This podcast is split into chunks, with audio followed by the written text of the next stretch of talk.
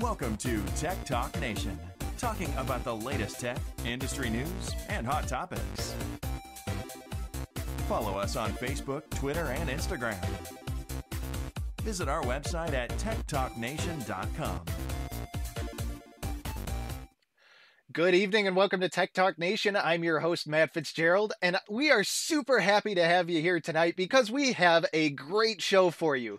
There has been a lot that's gone on in the tech world recently, and there is a lot to talk about, including some wonderful stuff um, coming from Samsung, some not so wonderful stuff as well, coming from Samsung and Apple, and Tesla making a major announcement this week that kind of put everybody back a little bit. Uh, we'll get to that and more later in this episode of Tech Talk Nation. So, without further ado, I am joined once again by the wonderful co hosts of Ryan Eastman and Matt Grislow, uh, which decided to switch frames while I was. Uh, doing the intro here. So uh, you pulled a fast one on you. You, pull, you pulled a fast one on me. It's me. I am Matt now. I mean, at this point, I don't know if I even want to change the names. So, but I pro- I will. Here, So, let me so move if I that say around. really bad things on this podcast, does he get canceled or do I? Ah, shoot. there we go. That's better. I'm pretty sure I can win this battle. Well, anyway. figure out how to say the more cancelable thing. Uh oh. Well, anyway. Um. you were the first one to uh, cause us to bleep something out, so Ah, it's a few f bombs. Yeah. I don't Alrighty. know what it was, but it was, It was, a couple- it was an f bomb. I'm pretty sure I used it now. Nice. Well, anyway, how are you guys doing today? It has been a, a while since we uh, we had our last show here, and uh, Ryan, you are at once again a new location. Uh, hopefully, this one will be solid for now. Uh, so, yeah, I gotta keep it. You know, I gotta mix it up a little bit. Keep everyone on their toes. there you go. There you go. And So, Grislow, you're just doing you. So there you go. same old, same old, man. Same old, Trying same old Stay alive, work to live, live to work. I don't know. Yeah. Well, anyway, live, to make money, I guess. there you Um, go. There you go. Be happy.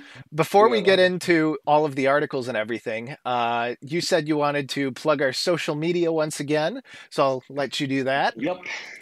Yep. Again, thanks everyone for tuning in to Tech Talk Nation tonight. Uh, I'd like to ask you kindly again uh, to check us out on Facebook, Instagram, and Twitter. On Facebook, we are at Tech Talk Nation Show. On Instagram, we are at Tech Talk Nation. And on Twitter, we are at Tech Talk Nations. That's Tech Talk Nation with an S. You can also find us on Spotify, Apple Podcasts, Stitcher, anywhere you get your uh, podcasts. Don't forget, we do stream this live. We post it on all these other places, so you can catch us after the live show. That being said, please like, share, and subscribe on those platforms. We greatly appreciate it. We want to grow our numbers. We want to grow our presence. Um, we want to take Tech Talk Nation to the moon like all these meme coins. Um, so please uh, follow us there. We're trying to uh, come up with some good content on on those other channels. Um, thinking about splitting up the podcast, doing some clips um, in a sort of a clips format on YouTube, uh, as well as doing some other uh, quickie mm, news on on social media on, on our stories um, or our feeds. So check There us out go. there, and uh, without further ado, let's get the show on the road. Alrighty, so we're gonna hit the ground running today. Uh, we have a lot of updates actually from the last couple of weeks at Tech Talk Nation here. So, um, without going into too much detail here, I my mic is acting a little weird today. I'm I'm like peaking out the sound down there. But anyway, uh, we have a lot of articles for you. The first one: Boeing grounding Starliner indefinitely now, according to the uh, Ars Technica here basically they're like well there's a bunch of valves that weren't working and then they discovered some other problems and they're just like let's just avoid the situation in entirety and just kind of like uh prevent everything from happening here uh so they're just gonna ground it and that stinks but better to have it grounded than waste a bajillion dollars so uh yay i guess Uh, next article thousands of Google workers uh, agree to pay cuts so they could work remotely. I remember us talking about the last article uh, how we would see this pan out, kind of with them uh, releasing this tool basically to say how much less you'd make if you moved and stayed work from home. Uh, it says right here Google has approved 85% of the requests uh, that they've received to like staying work from home. Um, and long story short, they're just saying like you either get demoted or a pay cut if you choose to be work from home. But that doesn't really matter because Facebook is just returning their or they're delaying their uh, return to office uh, until 2022. Uh, so yeah, uh, that's that's interesting, I guess. Um, cool. And where is it? Uh, this one, Apple, with their uh, their uh, child image scanning software. Uh, Apple is only seeking Apple to only seek abuse. I've I'm going to go out a limb here and basically just say that I I thought I read this article, but that title kind of misled me a little bit. Basically, it was just saying like, "Hey, we're getting a bunch of criticism, and we're not sure what's what's going to happen." Pretty much, like they're getting flack from a bunch of different countries, and oh, what a surprise! Oh wow, who would have thought? Um, and then the last update that we're kind of going to lead into our discussion with today is Walmart announcing Go Local, a last mile delivery service for other retailers, basically using the Amazon model of like your last mile delivery and expanding that and allowing other retailers to basically hop on that bandwagon with little upfront cost. So it's really interesting to see. And we mentioned that Walmart's trying to become a tech company in our last couple shows, and this is once again going to um, say that they are getting into tech where they have these distributed deliveries and the gig type economy. So it's going to be interesting to see, and I'd I'd love to hear your guys' takes on this one. It's this is interesting. Ryan, I think it's I think it's them adapting uh, probably better than a lot of other brick and mortar traditional places are to I mean, definitely what's changing habits, right? Because I, for the most part, I think me and most people would rather just go online to be able to find stuff. So, you know, usually you go to Amazon, and there's a million uh, cheap whatever that they're just reselling. And this is, I think this is probably a decent way of competing with that in more it's still more localized which kind of makes sense because i get i mean walmart doesn't sell cheap is the wrong word to phrase but like knockoff stuff for the most part it all hmm. mostly like legitimately uh set up things so kind of right. opening that up to local people makes more sense to me and that basically they're just acting as a delivery service, but they still get commission, I imagine, on everything. Right. Yeah, definitely. Yeah. yeah, I mean, I think it's a smart move. Um, I, th- I think especially as Amazon's kind of, and this is not a new development. Amazon is the, the king of, of delivery of of just getting goods and, and giving out, out goods at, a price. You know, you have to pay for them. That's not free. Um, and yeah, I think Ryan, you make a very good point. Um, with changing habits and with people, you know, now more than ever, um, doing more online than they did before. I think it just makes sense to uh, wrap that sort of service into their uh, company model. I, I think it just kind of naturally makes sense. It's a natural progression of things, and for local partners uh, in the communities, I think is actually a really neat thing to do. Definitely and we'll obviously have to see how that pans out and it's going to be really interesting to see if they can actually leverage this for other retailers cool well the next story we have for you today is about Razer, and this is really interesting. Razer is going to let you sign up to beta uh. test its RGB face mask. Uh, and here, here's the uh, face mask. If uh, it's called the Zephyr, uh, if you want to see that, I guess. Uh, there it is on a person. Uh, okay. I don't know how to feel about this. This is uh, it's. I mean, I appreciate like I appreciate the fact of like, hey, if they're making masks are going to be around or whatever, they're making it at least a little more like PC Master AC, I guess. Like, I, I don't it's, know. It's very steampunk. Yes, it's very steampunk. I I think. Well, I don't know when this was announced. I don't know if this was sometime last year, if this was at at CES this year, but um, for sure when I saw it, I thought it was project named Project Hazel at the time. I thought for sure at the time this is not going to last. This is just a kind of um, a, a, sort of knee jerk project, kind of silly thing that they're going to do. Um, it's a one off. It's not going to mean much.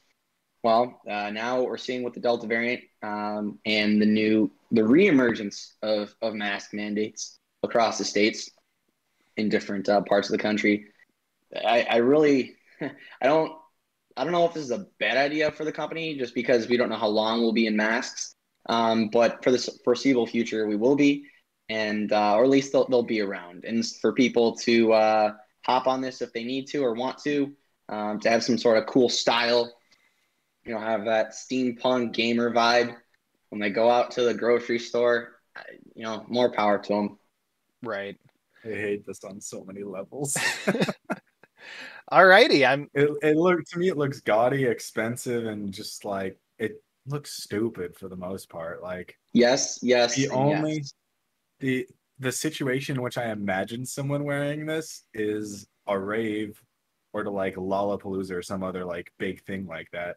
And at that Ooh, point, yeah. what's the point of wearing a mask there? I mean, you're already around right countless hordes of people.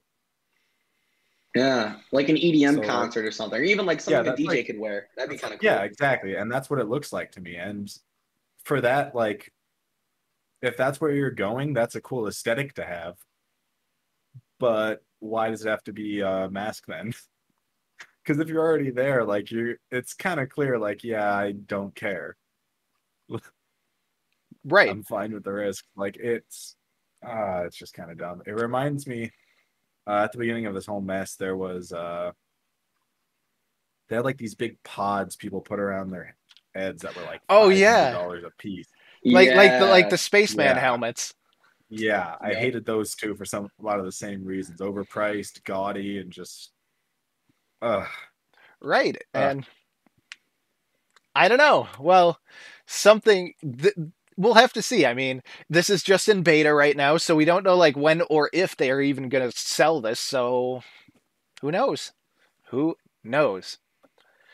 Alrighty, the next article we have for you. This is going to be a pretty hot button issue right here. Uh, we are talking about the wonderful giant that is Facebook, and uh, their clash with recent researchers. So basically, long story short, Algorithm Watch forced to shut down Instagram monitoring project after threats from Facebook. Long story short, they created a plugin that users can uh, load up into fa- into uh, Instagram, so they could study basically how the algorithm works and how you're getting served the content that you get served. Um, and Facebook got angry with them, basically threatened to take legal action against them if they didn't uh, stop the um, the uh, research. So they they stopped it. That was fine. Um, and then they went and banned the researchers' Instagram's accounts or Instagram accounts. So I don't know. This is a very big issue about privacy, um, walled gardens, and all of the power that these tech companies have over our lives, and them preventing you from trying to see go behind go under the hood and see what's actually happening. Yeah. I mean it's it's a big thing about transparency right? I mean i, I can't think how many times um, in the last two years um, the big tech uh, CEOs have been put in front of Congress and asked all kinds of questions about their, you know, potential censorship or uh, methods of, you know, delivering content to their users, and they just either gave very uh, politically crafted answers that danced around the true answer, or they just said they didn't have the answer and they'd get back to them. Um, I, I, really, it, it, disappoints me that these big companies I mean, it, I guess it doesn't surprise me that these big companies do not want to be transparent, but it disappoints me uh, just because we're just kind of trending toward this. And this is something we've mentioned um, in the past few uh, episodes.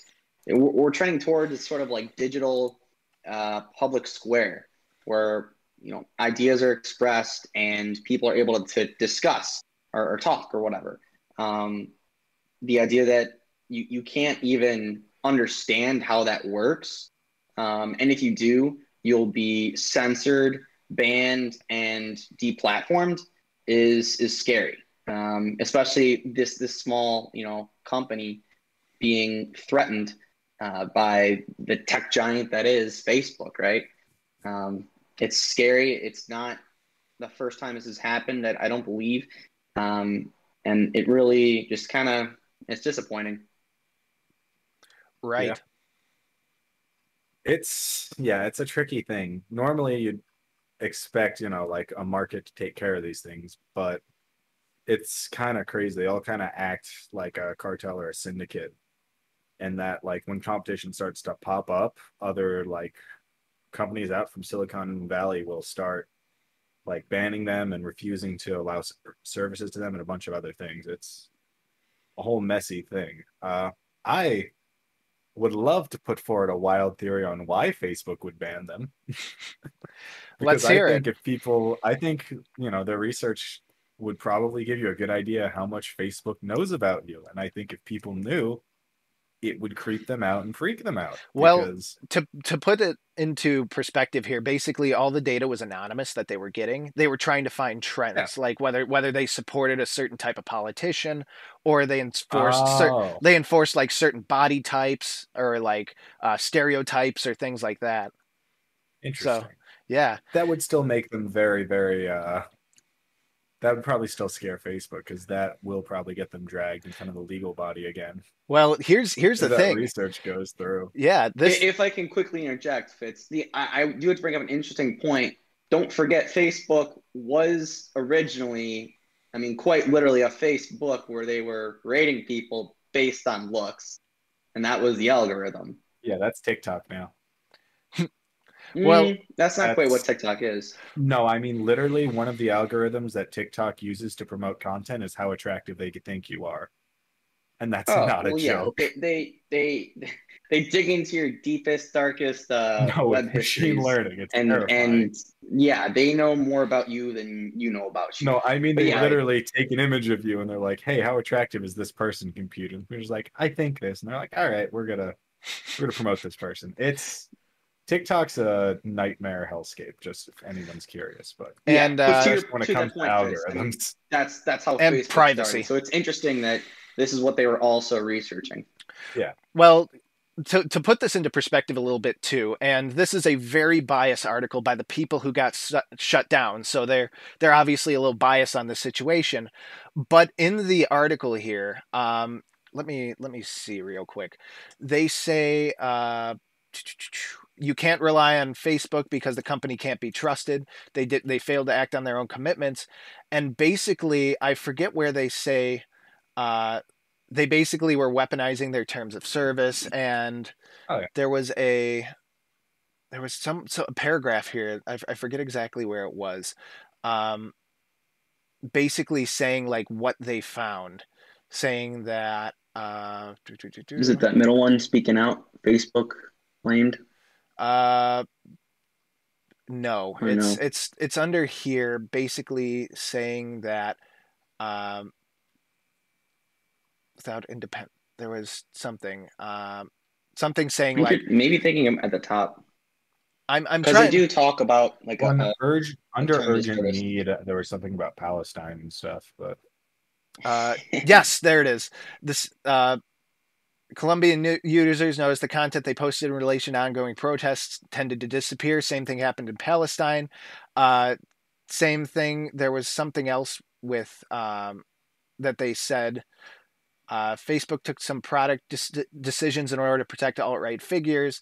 Um, they favor specific political opinions, and uh, there was another one there was somewhere else in here where it mentioned that uh, certain like certain body types were preferred on on Instagram and sh- and shared and stuff like that, and it's really interesting that this this is brought up because one of one of my friends runs a very popular meme account on uh, Instagram, and he got what's called shadow banned, and they talk about that a little bit in here too, where basically if you post something and Facebook or Instagram or whoever don't like it, they just aren't going to show it to people.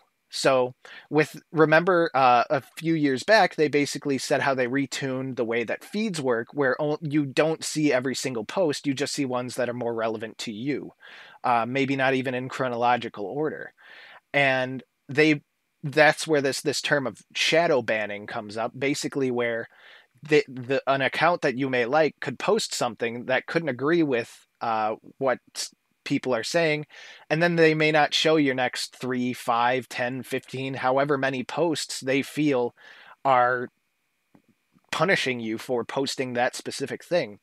And it really caused their uh, metrics to tank and them to lose some followers and stuff like that. Um, but it's it's one of those things where it's like how how right is the company in this situation? You you you you sign up for this service, you agree to their terms of service, but when does it become a problem when they suppress what people say? There's a hot but- button yeah, issue. Well, oh man, there's like 20 things I want to address right now.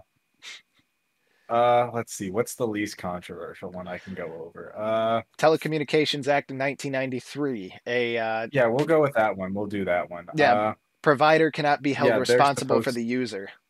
Yeah, let's go with that one. That's that is the last thing I wanted to bring up. Yeah, but that's uh, there's what do you call it? There's riders to that. Among those being that moderation is uh, one of them the weasel word that's in there that lets companies like kind of play around with all this is good faith moderation. Mm.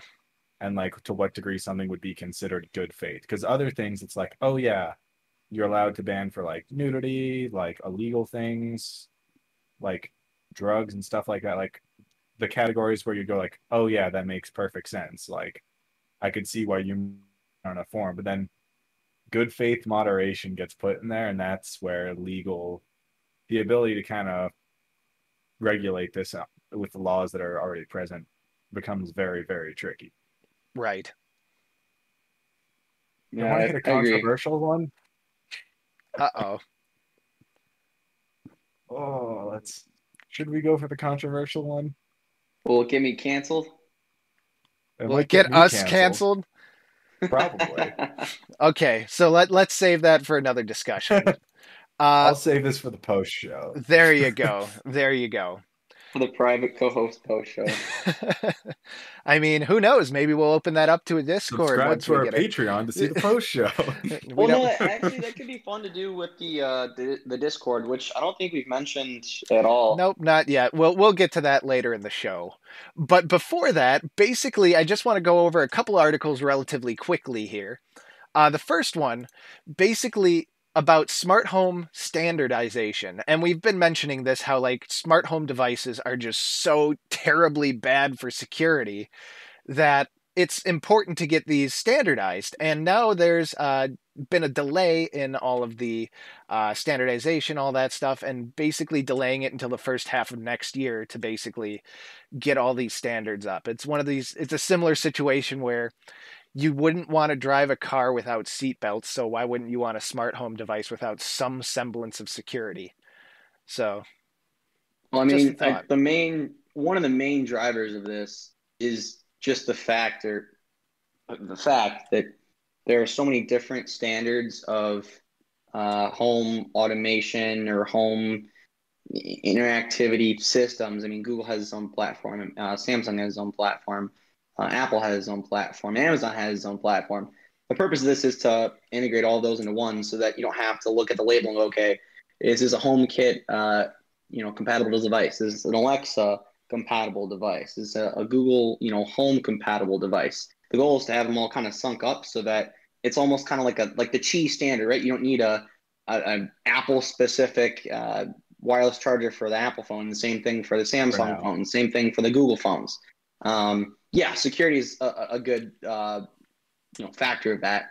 But the idea that you can you don't have to worry about the specific device you have, I think is the most single most important thing. Not just Right. because um, of consumer consumers confusion, um, but also just I mean making it easy for just people who are who who who know that and they just want to get you know whatever product. Because right now, I mean, there are certain products that only work with you know Apple, only work with Google. If, if we had products that worked across the board, um, you wouldn't have to shop at a specific uh, company or with a specific company for for a product you'd like, as long as they have this Matter standard. Um, Right. this to be seen uh, next year, which I'm really looking forward to. Um, but yeah, uh, that's the main the main driver. Uh, again, unfortunate, but Yeah. I'd rather it work well and be robust than you know suck. Yeah, Right. for sure. I mean, a lot of the security issues come from the, uh, I think the end product devices rather than say Google or Amazon or Apple, right? Because I mean, I know, I'd guess something like 70% of all IoT things are hooked up to a little uh, microcontroller called an ESP. Yep. There's a handful of known security issues with them.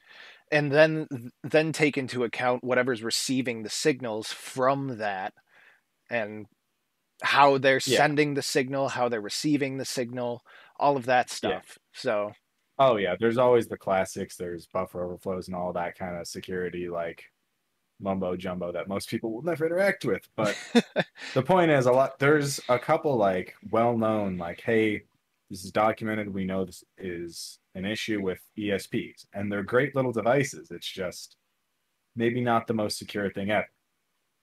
right So when they're facing the internet, you know, it's you'd kind of rather have all this stuff like standardized out so that they can basically not run into other security issues like the buffer attacks and all of those kind of different attacks. right definitely I mean, I know just my light bulbs, all of my light bulbs are ESPs. Yep. I've got a bunch too so Yeah. same thing Yeah, I'm working on resetting up my system in my place too. very nice Slow, very but nice. it's getting there. Alrighty, well, the next article we have for you, this is really interesting. This is super interesting, in my opinion. NVIDIA revealed that its CEO was computer generated in its keynote speech. Uh, this, base, long story short, uh, NVIDIA had a um, keynote speech where their uh, CEO, Jensen Huang, was CG. Um, and here's the scary part we don't know what part it was.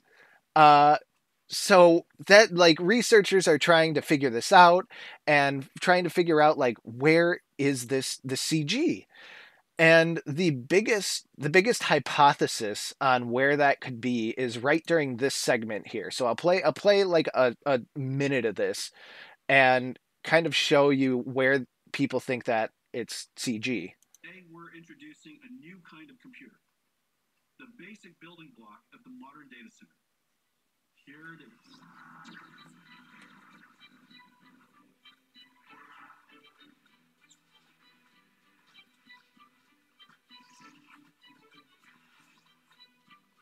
What I'm about to show you brings together the latest GPU accelerated computing.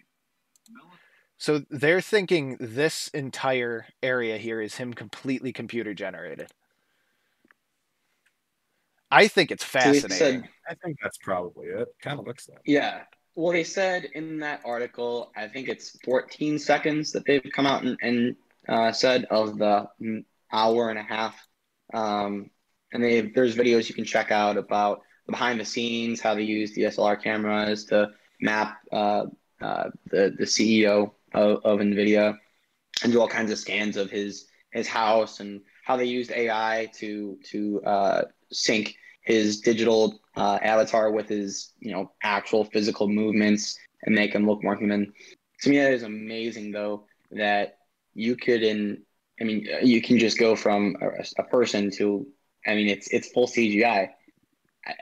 I, I'm struggling to, to get out words just because I mean it's It's cool. I, I think it's super cool. It's, It's- scary, but it's wild. cool. It's wild.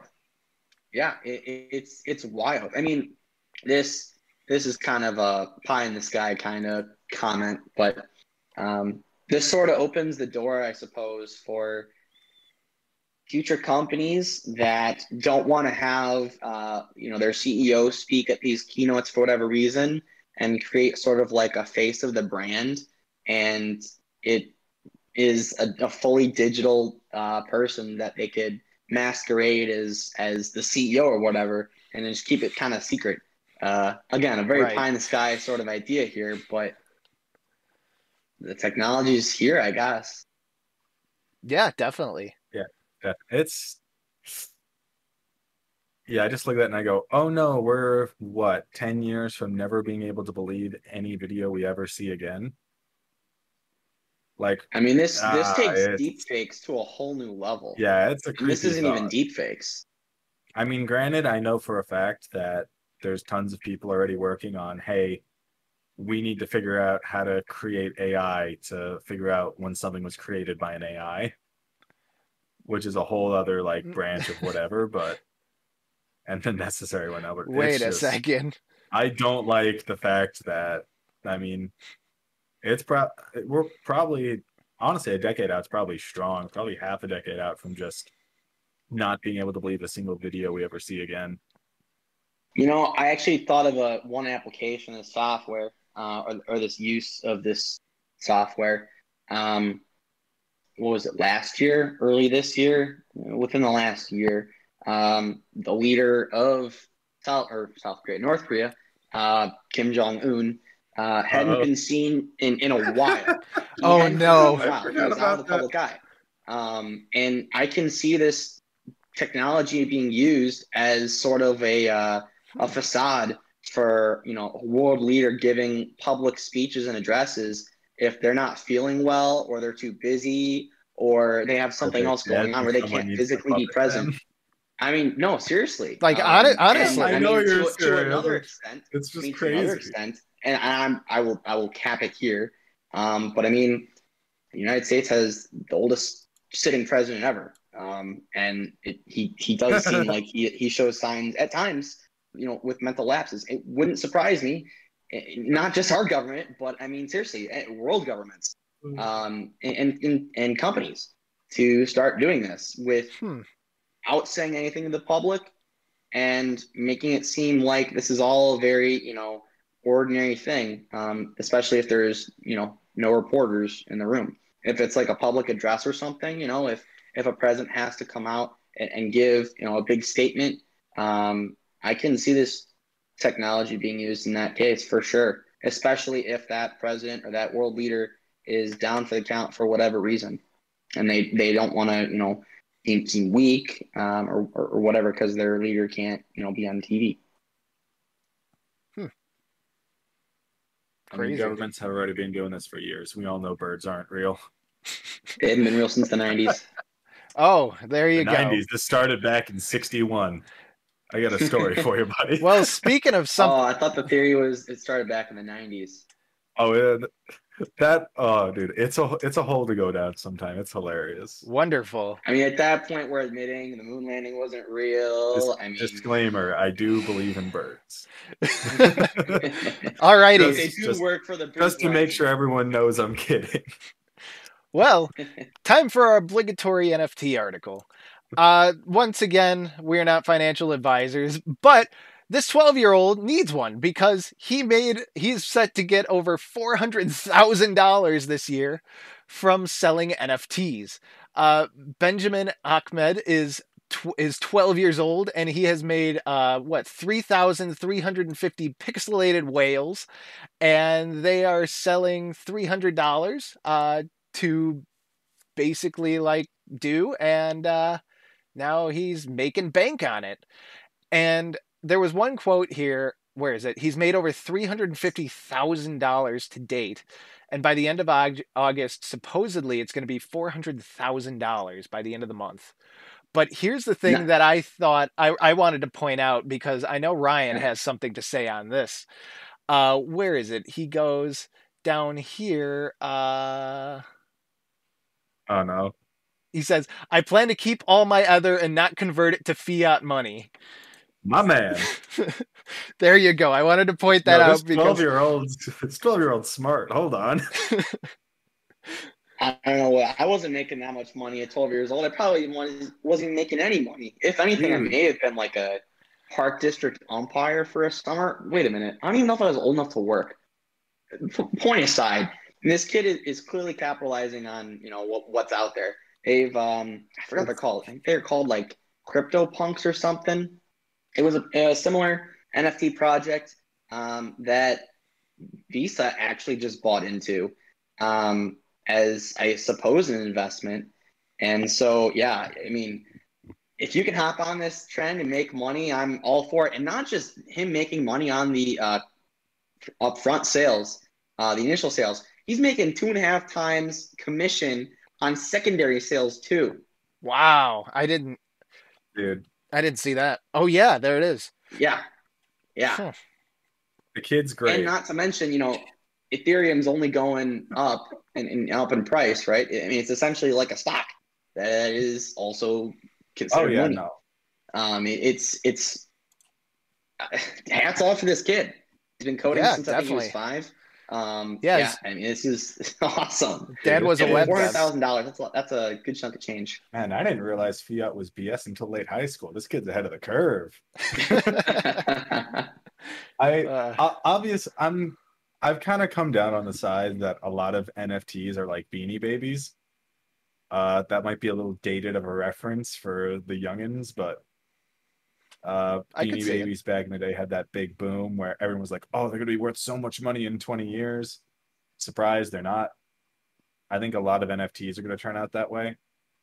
Uh, I think if it's not linked to say like a game or linked to like a hard asset or something like that, it's probably not gonna hold up well. Except I don't know, maybe it has some value in ether, which will hold up. I don't know. Who knows? On the whole, I kind of see them like beanie babies. I I gotta you gotta hand it to the kid though. Like man, this I, I like this kid so much already. He's like, I got He- four hundred this- fifty this- thousand in e- ether, man. Fiat's and BS. I'm staying away from that. Let's go. Although he, he he will need a financial advisor, which I mean, I guess we cannot be for him. Imagine needing a financial advisor at twelve, dude. Oh my gosh, yes. I mean, I, you you make a good point though, this kid's and this is something that we've said, you know, several times.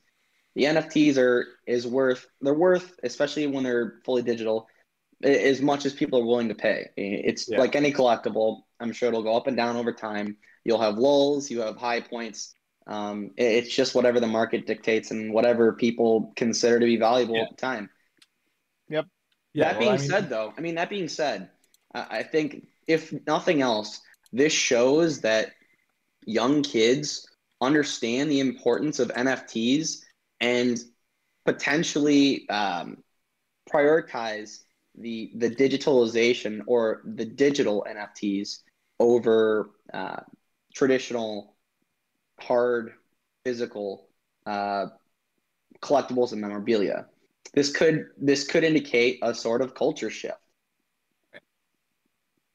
I mean, Yeah. there's plenty of like collectible stuff like that that does kind of maintain value. I just feel like this one there might be a little bit of a gold rush on it. That's not going to pan out in the long term.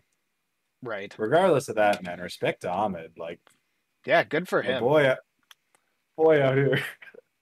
So Our guys Good- hustling. I, he's I don't know making any money twelve. moves. I don't know any twelve-year-olds out there who are like that. Just like, I don't even know. Clever is what I'll go with. yeah, honestly, like kid's Oh, paid for man. his I think college. about what I was doing at twelve, dude. Like, dang. Right. Yeah, it Well- does pay off college. Like honestly. Uh, where is it? So our next our next story here is we're gonna go through uh, Samsung's tri- trial of events here. Uh, Google is bringing Samsung 5G modem tech to the U.S. with their new Pixel phone, according to some sources. Uh, really cool to see. one? Hopefully, uh, in a, in a Pixel, a nice 5G phone. But Do they mean the six or the one they literally released this week? The five A, I think. Five A? No, the new ones. yeah, it's Oh, the still sixes. New yeah six. the new six. Six Pro. Okay. But things aren't all great for Samsung uh, because one of their phones exploded on an Alaska Airlines flight, uh, which is no bueno. Uh, What Yeah. year is it? It it, it is 2021 last time I checked. Uh, Are you sure this feels like 20? I want to say 15. It 16 was 2016. Was that? Ah, feels like That was ages the takes me back. Was that the Note Seven? Yep, Yep. Yep. This is the Galaxy A21. Ah, young correct. again. Yeah, so uh, got uh, caught on fire, which is a shame. Uh, so not too great for Samsung. And then here's two issues that uh, I want to talk about a little bit more in detail. Samsung can remotely disable any of its TVs worldwide, and if you decide to mod their phone, you're not going to use your camera. So uh, we're, we're going to talk about both of these at once because they're very related and very interesting. Basically in this one this article here about the tvs uh, with all the recent looting in south africa um, samsung basically wrote down the seri- or uh, all the, the retailers wrote down the serial numbers of the tvs that were stolen gave those to samsung and then as soon as the tv gets connected to the internet checks in and boots up into whatever it goes to a samsung server and they just basically say no like in a way almost self-destruct the TV. And then with the phones, long story short, what they do with that is if you unlock the bootloader uh, within some of these new Samsung phones, basically they just say the camera stopped working, and they are just like, I don't know, like oh darn, what a shame, and people are just like, hmm, this is Samsung's doing. So I want to hear your guys' thoughts on this one because these are two pretty interesting issues. I'll I'll take it first. I do want to make one comment on the uh, the 5G chips um, before going into uh, bricking its own devices. Um, I think I think this really shows what the adoption of uh, non-Qualcomm 5G modems. This shows that Qualcomm has some serious competition, and they're really going to have to think about their strategy moving forward. Um, not that the only phones that they had uh, put hardware into before were, you know, iPhones, Samsung phones, and, and Google phones. To that to that end, um, I mean, I, I think this is really showing Qualcomm that the world and industry no longer needs to rely on them, and they need to figure out how to uh, set aside their chips to make them different and to make them better than the competition, so that maybe potentially they'll end up going back to Qualcomm. So on the note of uh, of these other uh, news articles, I just think it's kind of funny. Um, it's it's definitely one way uh, to disable five cameras on a phone to discourage consumers from uh, sideloading other OSs onto onto the phones. I think the reason why they did that was uh, to discourage it for the purpose, or one of the main purposes, being security for uh, payment systems or payment apps. Um, although I, I mean, it's it's you, you take a risk, you take a calculated risk when you uh, boot bootload other uh, de- OSs onto a device, just like you would uh, trying to jailbreak an iPhone, um, which I've done in the past and to varying degrees worked and didn't work. Um, to the point of the the Samsung TV, uh, I think I think it's not a bad actually idea uh, to be able to brick a stolen TV. However, the idea that they are easily able to do this, and they've apparently been able to do this for a while, is a little concerning. Just on the, the basis of if for whatever reason uh, or, or in whatever situation a hacker were to uh, be granted access to this uh, remote shutdown button, they could brick any Samsung TV, no matter what. Um, now it has to be connected to the internet, but given the amount of uh, smart connectivity that these TVs have, they're more than likely connected to the internet. So it's it's a double edged sword. Definitely. Yeah. Uh, man, I was gonna take like the opposite tone on both those stories than you two. That's the funny part. Uh, I sympathize with the TV thing, trying to brick them as they're getting stolen, but uh, I mean, you're definitely like completely right about. Oh yeah, uh, what if a hacker figured this out? And then, I mean, a lot of hackers are just curious people who kind of like causing chaos sometimes. Like there's a ton of those kind of hackers out there who, yeah, they'll brick your TV just as like, I don't know, it makes them chuckle. Huh. That's co- like like some some some It's like weird. huh. Yeah. That's cool. There's a, yeah, there's like a, it's weird how many of like hackers are kind of that attitude of like, oh, I'll do this just because it'll be interesting and maybe I'll chuckle at it. Uh, The one I find more egregious is actually the bootloading thing. That one angers me a bit. It's like, okay, I paid you the money. Do I or do I not own this piece of hardware and therefore have the right to use it as I see fit? I completely agree. comes- yeah, it comes down to me like oh, this was a lot of right to repair things is kind of bleeding over into this a little bit, but it's like, do I own this or do I not? Like, you, why do you get to brick my cameras that I paid for just because you don't like the software I'm trying to put on it? Like, why do you get to do that? Right. And And the, like, if you're re- oh, I, I was just going to say in the was- article they say if you reflash the Samsung firmware, everything's fine. So yeah, that's the yeah, Ooh, yeah, it's it's pretty annoying. Uh, I I could sympathize with like, oh yeah, we're gonna nuke the uh, memory if you try and bootload, which would make perfect sense to me. Like, yeah, nuke all the storage so that no one can like get at people's cards and all that. But not letting you use the camera to me seems just like petty and just like, come on, do I not own this? This is mine. right. And the last little thing is the Qualcomm stuff. That's yeah, it's the Qualcomm Qualcomm looks not in the best straits at the moment. Uh they've always been kind of a generalized ARM processor anyway, like not a specific use one, so we'll see what they change. Maybe they're going to start packaging their own like neural engines and all that stuff on their chips as well, so that would bring a lot of those really good image processing stuff to a ton of other like phones and tablets and all that. Or maybe they'll just kind of pivot a different direction kind of like intel has with a lot of other people because intel makes a lot of secondary pieces that aren't just the important processor that you think of Right. Right. Definitely. And we'll we'll def we'll have to see how this this pans out too, because it's definitely going to be interesting to see how Qualcomm can differentiate themselves from these other giants that seem to be taking away market share from them. Well, the next article we have is a little bit over sensationalized, uh, but basically it's the Joker virus has returned to Android. It can empty your bank accounts without you knowing it, and it's hidden in these apps in the Play Store.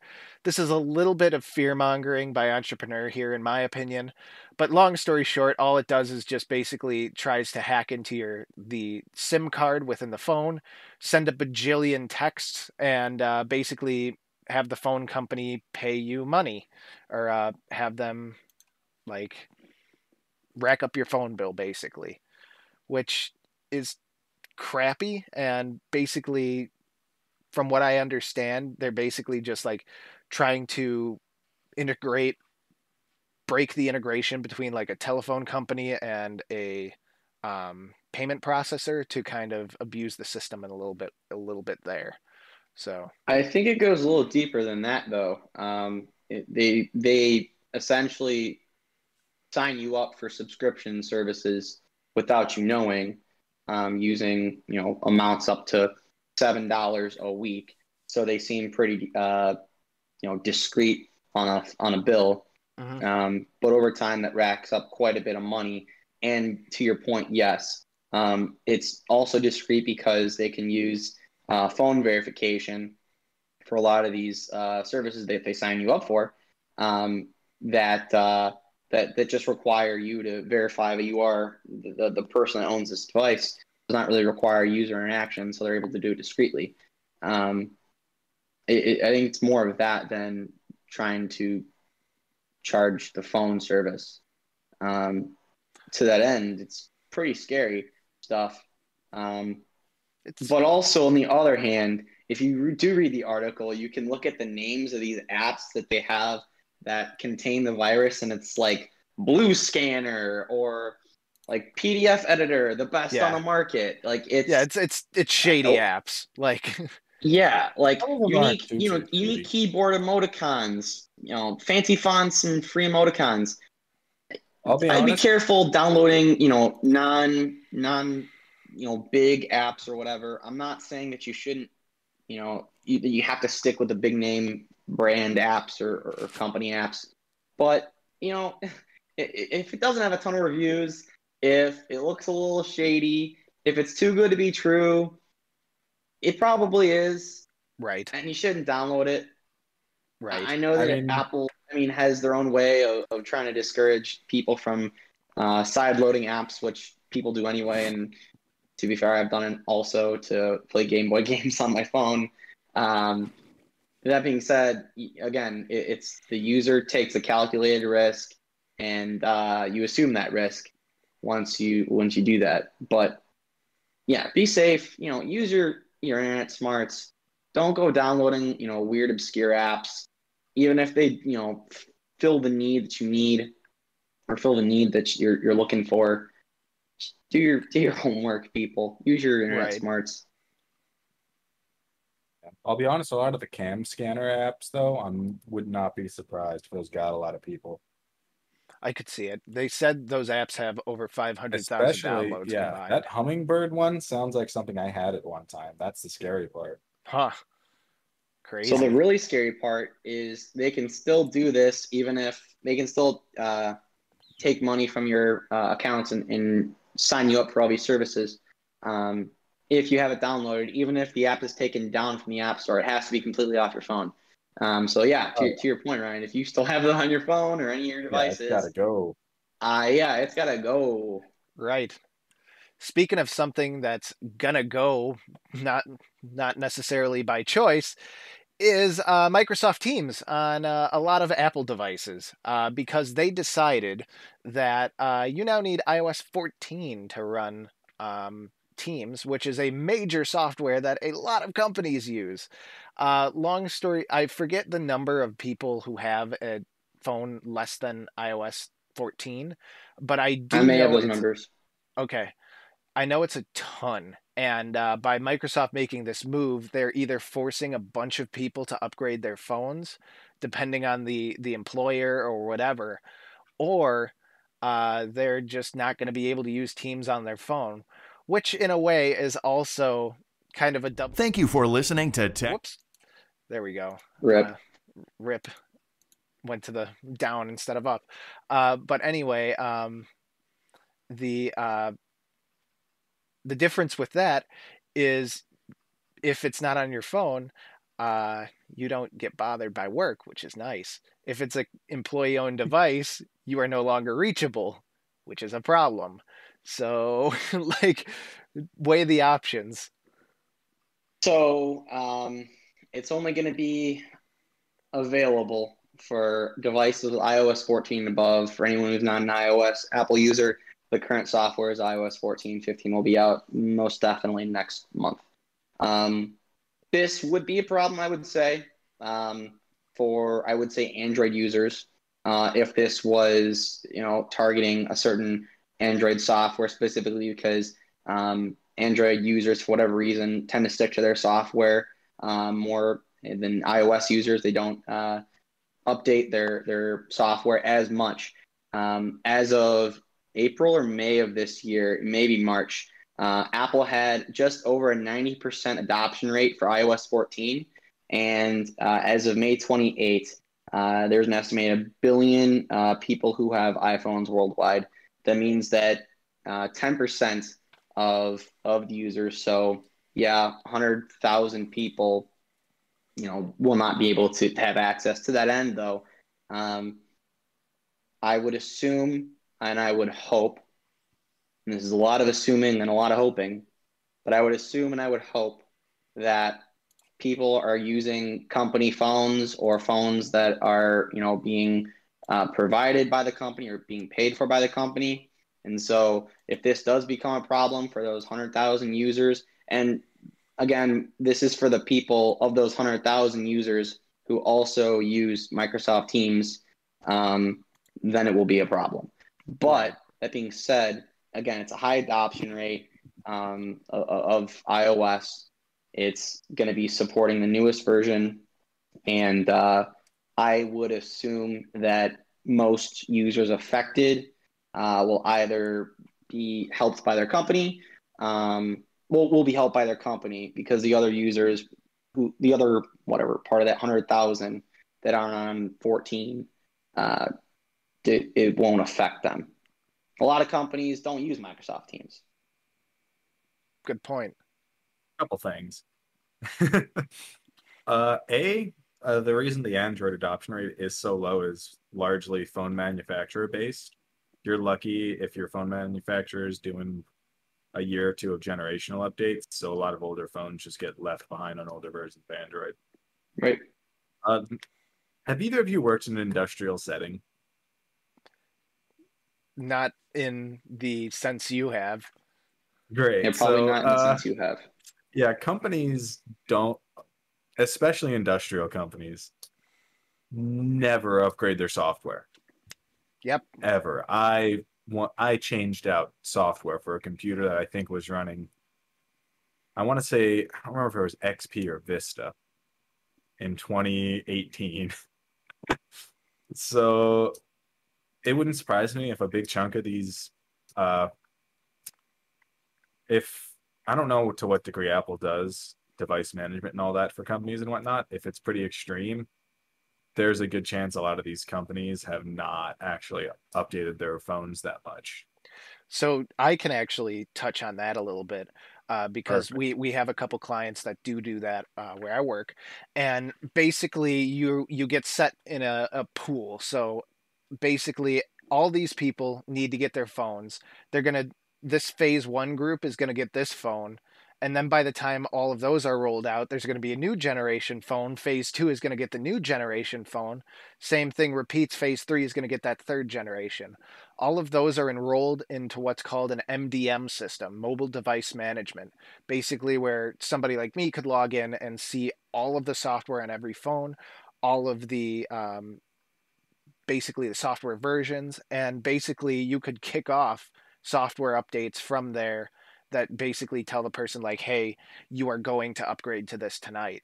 Like, avoid using it. And Is it generally just kept up to date in general, though?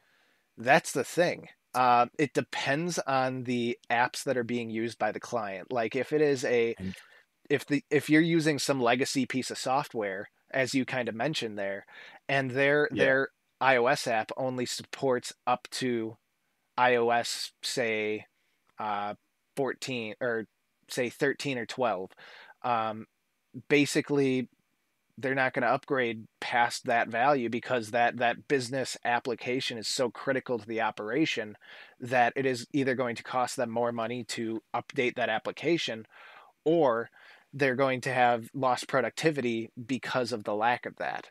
So it's it's it's a double-edged sword there. It wouldn't surprise me if then a lot of the people who do get left behind are industrial people because, like, truly industrial places use some old software, some old hardware, and all that. You know, yeah, yeah, and a lot of them, a lot of them these days too have- have iPhones. Surprisingly, Hmm. at least the ones I've been to.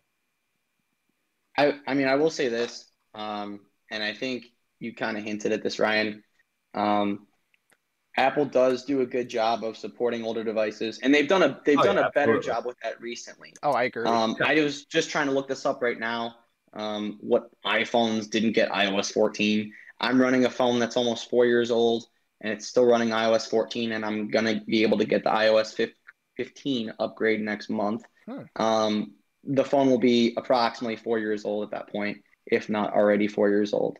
Um, they they do a good job of of uh, Oh, yeah. of maintaining their phones, and and to that point though, I will say, um, typically people don't have phones that are four years old because they they break down for whatever reason. They get slow, um, whatever. The, in my case, I've gotten lucky. My my brother just upgraded to an iPhone 12 from a 11 or something, um, which shocked me because, and, and years, not that sort of long. only because I've had a lot of issues in the past with, um, you know, two year upgrade periods because my phone just gets so slow and battery so bad. I have upgraded Yeah. my battery uh, the beginning of this year, have had no issues with performance still, even after four years of this phone being out.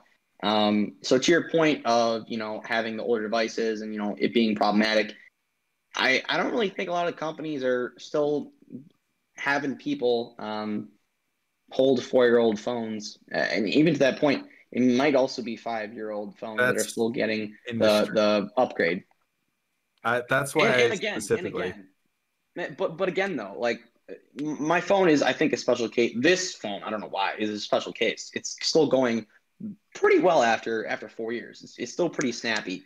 Um, And I would bet you, I would bet Yeah. you that some of these other phones aren't Oh yeah, that no, are that- even newer, and so they've had to upgrade anyway. So I don't necessarily believe it's that big of a problem. that's what I did qualify that with industrial. To also to Because even it still. Dutch- But I mean, you were still talking about I've- you know Windows applications, and I'll say this: like I worked at a medical instrument company. I'm not talking in about Windows applications, dude. I'm talking about things that are way worse than that. Well, you just said Windows XP and Vista. You- you- Things oh you yeah, you mentioned. know, I was just giving a generic example of like, hey, here's this ridiculously old software that was still in use while I was there. Sure, but I mean, like eh, giving another example, right? I worked at a medical instrument company in high school, and the software that the company um, used was based off of an old version of Windows that we essentially could not upgrade the computers from because there was no new version of the software and that's what that that's what I've been mentioning. on Windows. Mhm. To that end, it's not a problem with specifically iOS devices, and Yeah. uh, in turn because there's seems to be a good amount of turnover. I think people might be. I might. There's studies that are out there. You, you can look them up. I think um, typical iPhone users are holding on to their phones. They're they are holding them on to them a little longer. I think three years is is typical now, if not four being about the max, um, four to five. But that's I think in cases where the phones are still pretty snappy. Um, and I, I I do think mine this one is a non sequitur because it is one of those uh, few examples. I mean, I, I I mentioned my brother update upgraded for uh, a phone that was two years old that was apparently experiencing issues. And again, that phone would still be uh, able to run Microsoft Teams. It would still be uh, had access to the software. They, they support older devices, but it's not necessarily always the problem. And then again, people upgrade their phones often, and, and, and companies will offer upgrades as well. No matter if I- it's industrial or not. It kind of does. Industrials, like heavy industry, is a little different because of the apps you have to use for heavy industry. Because uh, people don't make good apps to integrate with PLCs generally, stuff like that. Like the real heavy industry stuff, uh, that stuff never gets updated. I I do think though that is a very like minority of users, an extreme True. minority. And I don't think those people are going to run into this issue. It doesn't sound like. Oh, they might. Well, you've some I don't know if you know much about programmable logic controllers and all that. The ones that connect to the internet might have an app, but it's generally old, it's not slick, it does not get updated often. It's and that's just because they don't have a lot of not a lot of computer science people, computer engineers want to go work for an industrial like programmable logic controller manufacturer. It's just it's not where I think most of us want to go. right. But I Fair. I will I will just fairly say that that is a probably vast minority of people. Well, on the bright Right, side, Yeah. on the bright side of things, though, according to a couple articles that we have here, Apple is actually like listening to people and supposedly believe it. making making the updates that people want, like uh, getting rid of the touch bar and a couple of other things. Uh, basically, with the design and the battery life and uh, stuff like that. And Start putting fans back in their computers.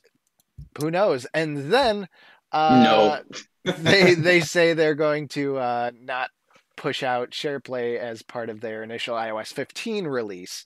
Uh, but it's just kind of interesting. You mentioned that like, okay, all these people don't don't necessarily want to work for like these these um, like PLC manufacturers. They all want to work No, for Apple, like- and then they like delete features. industry. yes, Yeah, that's heavy industry people though. That's a completely different animal than 99.9% of users. fair. Yeah, I mean, I'll, I'll as someone who was uncharacteristically excited for an iOS update for the first time in four years. Um, that being one of the features I was very excited for, the share play. It's a little disappointing. Um, it's also not new. Um, it's sort of becoming a, I don't know what to call it, a standard, a tradition. Um, it's becoming typical for Apple to announce a, a feature that is very uh, big that people get excited for, and then they eventually roll it out in like a point one or a point two update after the initial release. And I mean, I suppose it's because maybe two things. One, to make sure the initial software rollout is robust enough. They've already had a ton of issues in the recent uh, past where they roll out a big software update, you know, the, the point O's, you know, 13, 14, 12. Um, and there are big problems and impacts. Um, for example, like the um, the iPhone 11 had battery issues as soon as they released um, one of the iOS updates. It was 12 or 13, I believe, and so they had to send out a patch for that. And um, it can be problematic to release a point a big point update. So I understand pushing off features. It is a little disheartening um, for some of the features I wanted. That is going to be uh, delayed. Also, what will be delayed? I read further uh, is the feature where you can use a single cursor and move content in, in flip screens between uh, a Mac and an iPad. Mm-hmm. Um, and a lot of people were kind of looking forward to that. So that's a little disappointing. Um, but to the point of Apple listening to its customers, I think that's true. Um, and this is sort of echoing some of the points made in the uh, article. But I, I, do think that Steve Jobs did have sort of a grip on the company where it was his way or the highway, and it didn't really matter what the consumer consumer wanted because eventually what Apple wanted would be what the consumer would want. Um, what we've seen in the past few years with the introduction of the butter the problematic butterfly keys and the keyboards and the Macs um, to being completely rescinded uh, introduction of the uh, OLED or, or LED uh, touch bar on the Macs to them eventually being removed again this year because consumers would rather have physical keys, which I agree with. Um, to now, you know, things in software like moving the search bar from the top to the bottom of the screen, now making that optional. I think that's great. In fact, I would rather have uh, Apple make more changes to the software or additions to the software that uh, add to the customization of it rather than full sale reconfiguration. I think iOS needs more of that. Uh, Android has plenty of different ways you can configure your phones. I, I, don't see why Apple can't do that. They're more willing to do that now um, with different widgets and uh, resizing things, changing the way the home screen works, um, I think they're slowly becoming more open to the idea that the customer, the customer is, not maybe always right, but the customer has an impact on your product. You'll get more customers if you can give them a product that they'll really, really enjoy. Um, to that end, I, I, think that this is a step in the good a good direction, and they need to continue doing that, specifically with the software, not just with the hardware. Right. I mean, you know that. uh Should I make the? I'll make ahead. a joke point, and then you go into what you were saying. Remember that iMac that they just released? Mm-hmm. The cheapest configuration doesn't come with a fan. All the other ones do. There's my joke point, real quick. What were you gonna say? No, I, I was just gonna say, I find it interesting how over the years Apple has come to kind of incorporate some of these features that have been in Android for a while and stuff like that. And I, I remember us mentioning this a little while back, basically how Apple wants it to be perfect. They want it to be fully refined. They want it to be fully good to go. And I agree with that. It's just one of those things where you have the resources, you have the people, you should have a quicker time to market. And I, am liking to see the progress that I'm seeing where they're starting to listen to the consumer, seeing some of the stuff. But it's one of those things where it's still a little too long for me at least. Like it's still a little much.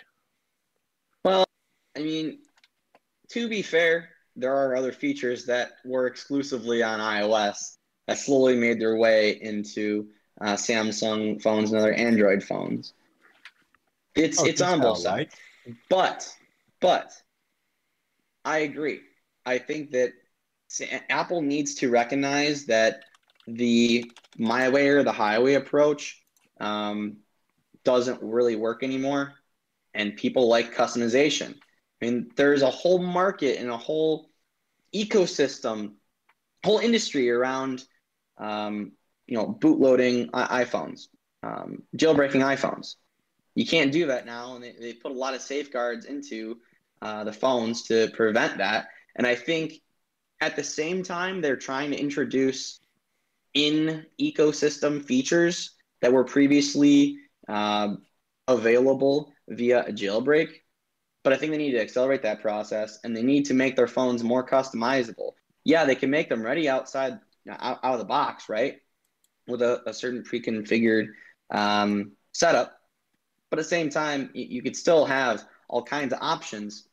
You want to have the, the search bar at the top or bottom. How do you want to configure your apps on the screen? Do you want them in that standard, you know, whatever it is, four by five or six, no matter, it's depending, I think, on the size of your phone. Do you want them in a circle? Do you want them in an octagon? I mean, do you want to make a face? Like, uh, to me, I don't. That, that's one feature I don't know why they're not including. Not that I really want it, but I think it's just a really easy way to please people that they could very. I mean, I'm not a huge coder. Uh, maybe I'm speaking out of turn here. I don't think that's a feature that's too difficult to achieve, and that would make a lot of people very happy. By the way, Mhm. for whatever reason.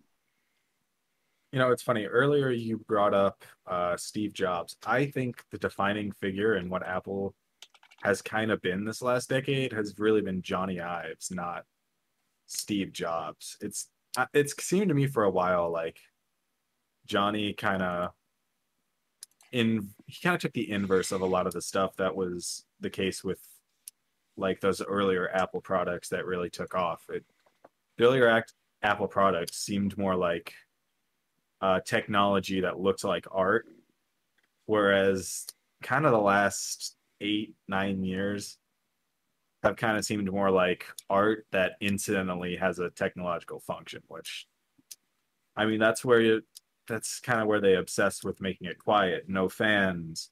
We need this as thin as possible, so we're going to use these weird keys.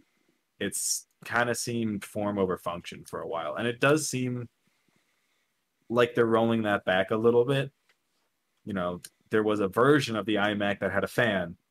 That alone is a step forward as far as I'm concerned, because just getting fans and things now are hard to come by with Apple. I don't know why, but it does seem at least like they're starting to go back in the direction of okay, this is a phone, and then let's make it a beautiful phone after. So it does Yeah. seem to me like they are going back to the all right, we're going to give the users their functions, and then we're going to clean everything back up. Yeah, I, one thing I can definitely point out immediately, um, maybe in the last three years, four years, that has been very noticeable is that the phones have actually gotten slightly thicker, but slightly Yes. thicker to include new functions, bigger battery, whatever. Um, that being said, though, um, when you talk about the phone being, you know, more of art than it is Yeah. technology, um, there are two I would say, pretty big instances where Apple's done something and the industry has followed. Um, one of those being the notch, the other you mean? being so the, the notch on the iPhone. They were like last to market on the notch. I think it, it informed a lot of, of, of manufacturers and it pushed a lot of, of companies to, in that direction. Um, Mm, you have this inverted. I think all the Android phones started going to those full screen pictures long before Apple did. you want to look that up? Especially the notch. A lot of Android phones, in fact, don't even use a notch. They use what's called a punch out. Right, but the, the my point is they started this sort of evolution. The other one that is, I think, uh, more recent is the uh, departure from the uh, what do they call that? The three and a half millimeter port, That was definitely them. Yes. and it no trickled down, and it influenced a lot of a lot of companies. And, it And once they saw that. Apple could do it successfully, they're like, all right, well, if they can, why can't we? And that's true. Hmm. and I missed that port. Yeah. Uh, I'll be honest. The one time I miss it sometimes, sometimes, is uh, when I have to connect to my computer. And I'm only saying that because um, I have one of those ports on my computer. I would in the past go from my phone to my computer. I don't have a Mac. Um, and so I can't use like AirPods as seamlessly, even though I still can with Bluetooth.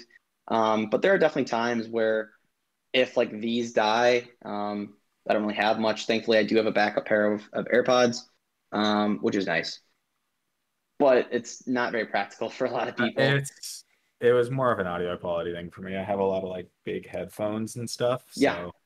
having that port and there was a wide array of phones that had like quad DACs in it and a lot of really like surprisingly good audio amplifiers for phones. Or at least a lot of the Androids had that. Hmm. Not even a lot, like just LG and Sony, but well, having there you that was really cool to be able to have like that really good quality and be able to go grab a FLAC file and listen to it on a big pair of headphones on your phone was really neat. I will raise you one higher though on that notch. Look it up. One of the one of the bigger phone companies to release it first and start that. What do you mean one of the bigger? that- Because Android's a multitude and Apple has stolen so many features. Well, I mean, anyway, it goes market. both ways. If you made me guess right now, I would guess first to market would probably be Now I'm not arguing first to market. I'm arguing, you know, big influences, well, there's a difference. and there is a difference. I mean, here's the That's thing, right. right? Apple's not really first to market on a lot of things. Some things they are, Oh, never. some not. Most Almost not. never. Most not. That's fair to say. Um, but I mean, simple Google search, which phone had the first notch? The notch goes big time. Apple iPhone 10. Hmm. It kicked off after that. I Now, now, I don't now, think so. I am positive I had a full that- screen phone before the 10 was out. I'm not saying that there wasn't. Essential But phone. the first big phone that started this, that kicked off this whole thing of why do we have these big chins on our phones? Why why can't we have you know a small notch? Or now you have these pinhole things, and even now, um, within the last year, there's more and more phones um, So that have this under display camera. I found uh, this article here. Um, this is from Phone Arena saying that Sharp's Aquos G2 Yeah, yeah. was a The couple Sharp days one- earlier. So Well, that was already their I'm- second version of it too, as well. But I'm not arguing they're the first. I'm saying they're an influencer, oh, I I, I and mean vice versa. yeah, it's it's just one of those things where it's uh highly sampled from another uh another vendor. But anyway, uh, uh we actually have to move on. We're gonna go Uh, no, over. hold on. If you want to argue more, can I start talking about unibody aluminum design and my boys HTC pouring out for the deceased? there Oh, we man. go. There we go. Those were good phones. Yeah, they- they HTC cool One, looking dude, my boy. They were cool looking phones.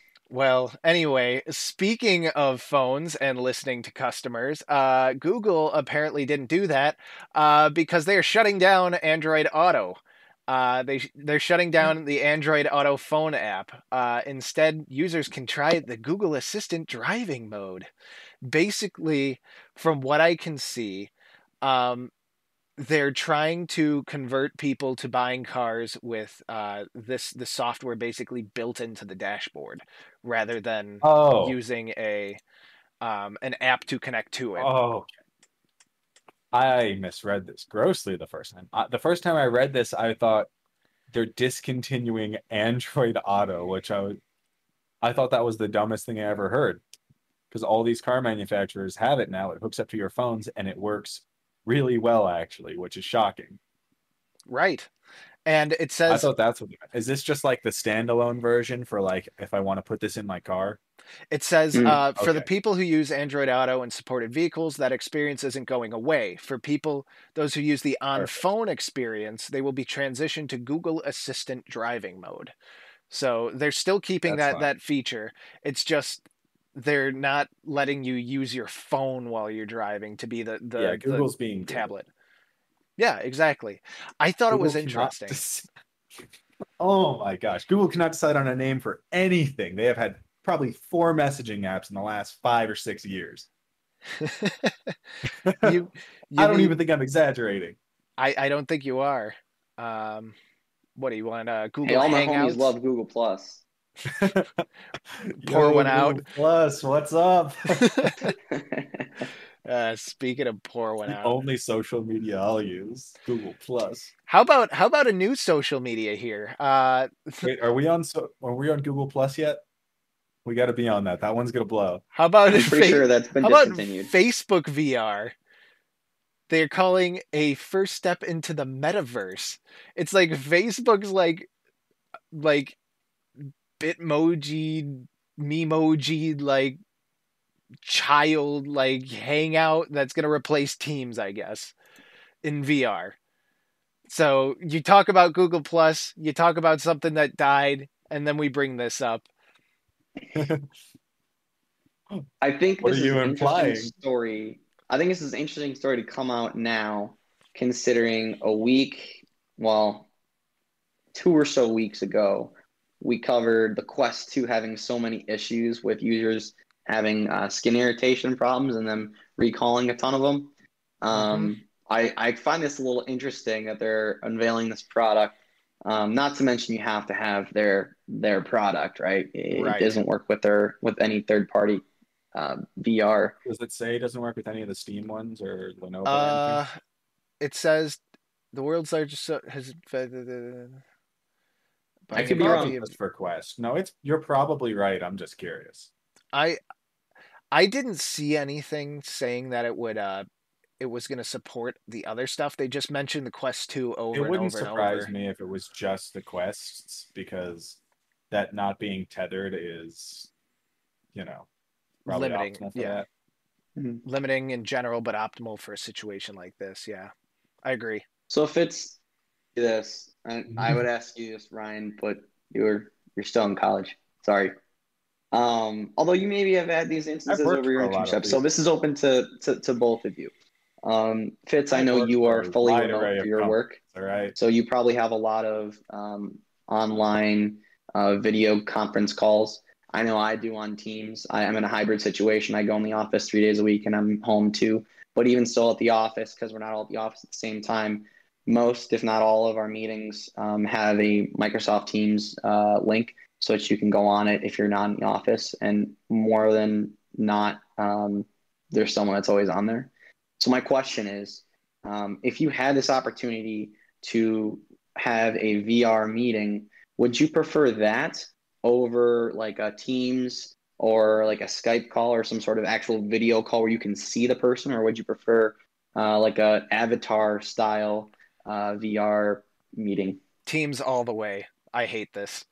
Like honestly because that that means number 1 you are just dead you have the headset on and you are probably holding controllers as well. How the heck am I supposed to juggle taking notes through a meeting, what like holding controllers to like gesture or Well, whatever, I guess, or I imagine you could have the whole meeting transcribed by something. yeah, but it's it's one of Mm. those things where it's like, do I really want to go through like forty pages? Or in in this Yeah, image yeah. here, in this image here, they they go through like they're looking at like some sort of a, uh mind map or a flow diagram or something like that. Mm-hmm.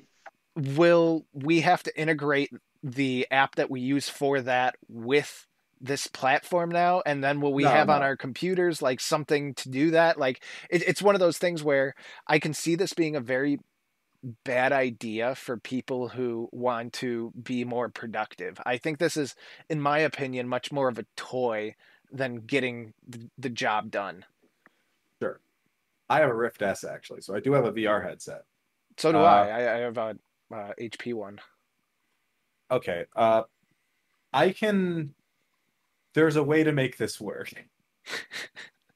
Okay. There is a way to make this work, which would be like being able to hit a button to like only highlight the last that part of that transcript of that meeting, right?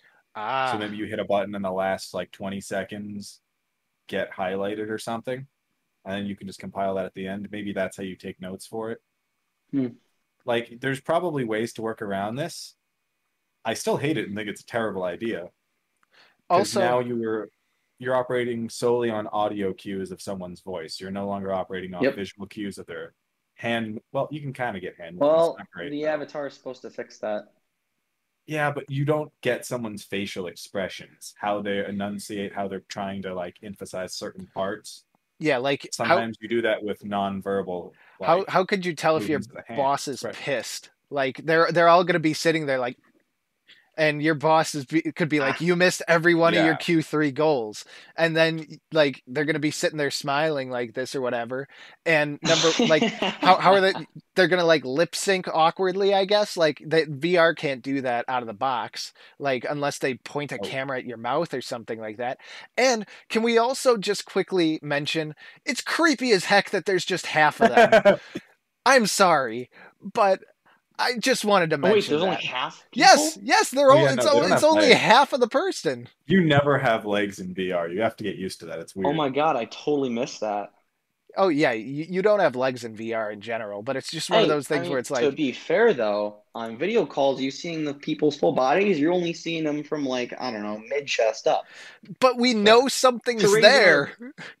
like, To raise another point though, and to put my little opinion on my own question or answer my own question, I would prefer Microsoft Teams over this Yeah. um, for the sole reason of it seems like this application is almost strictly used for uh, meetings where someone is presenting something and only one person needs to be looking at a screen or in control of a computer. In Yeah. many of my meetings, I know I need to be going into systems or checking um, online document systems or even just checking my own computer for the documents that I have pulled up.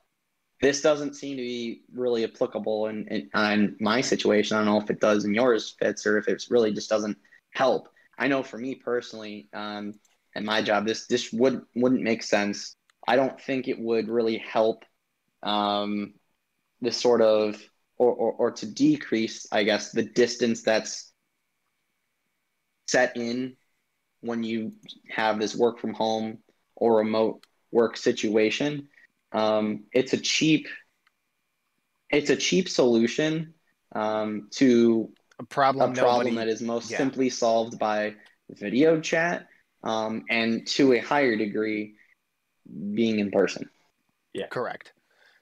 It's- Correct. And any any fix that you would have to nail on to the VR thing to make it useful would probably be equally as useful to just nail into a video caller as well. Like Exactly. Exactly. it and it really you are really missing out on like uh, I think people underestimate how much like visual cues dictate how you're having a conversation, like eye contact, muscle movements, micro muscle movements, all this stuff's really important to communication. right.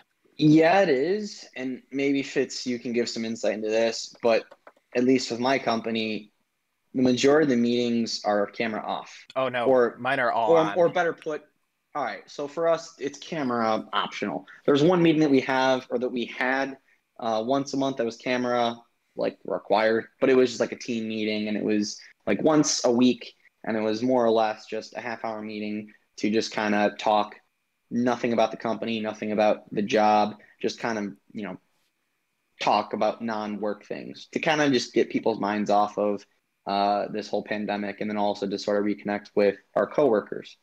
Um, but that being said, I mean, yeah, a lot of my meetings don't have cameras on. I, I don't really, I don't really, I don't think I would benefit from everyone going camera on automatically. To that end, I can very clearly tell when my PM or you know our our superiors or even coworkers are irked by something or like I could tell by their voice if there's an issue or what emotion they're giving off.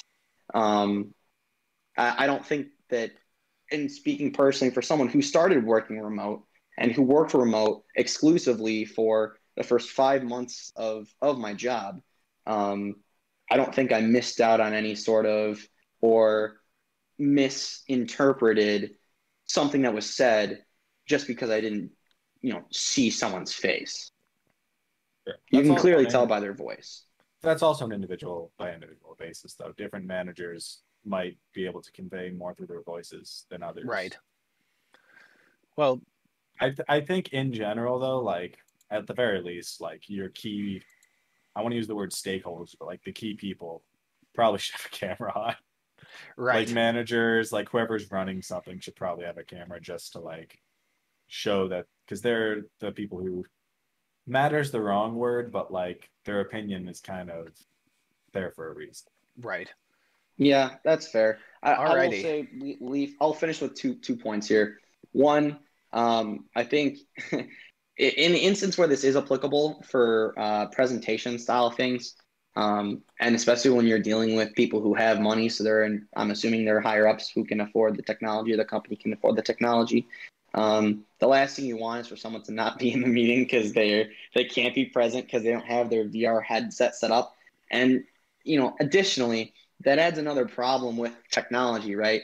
Um, I will say going remote or starting remote um, posed a lot some problems, and it, and it persisted even for the people that were you know at the company before me.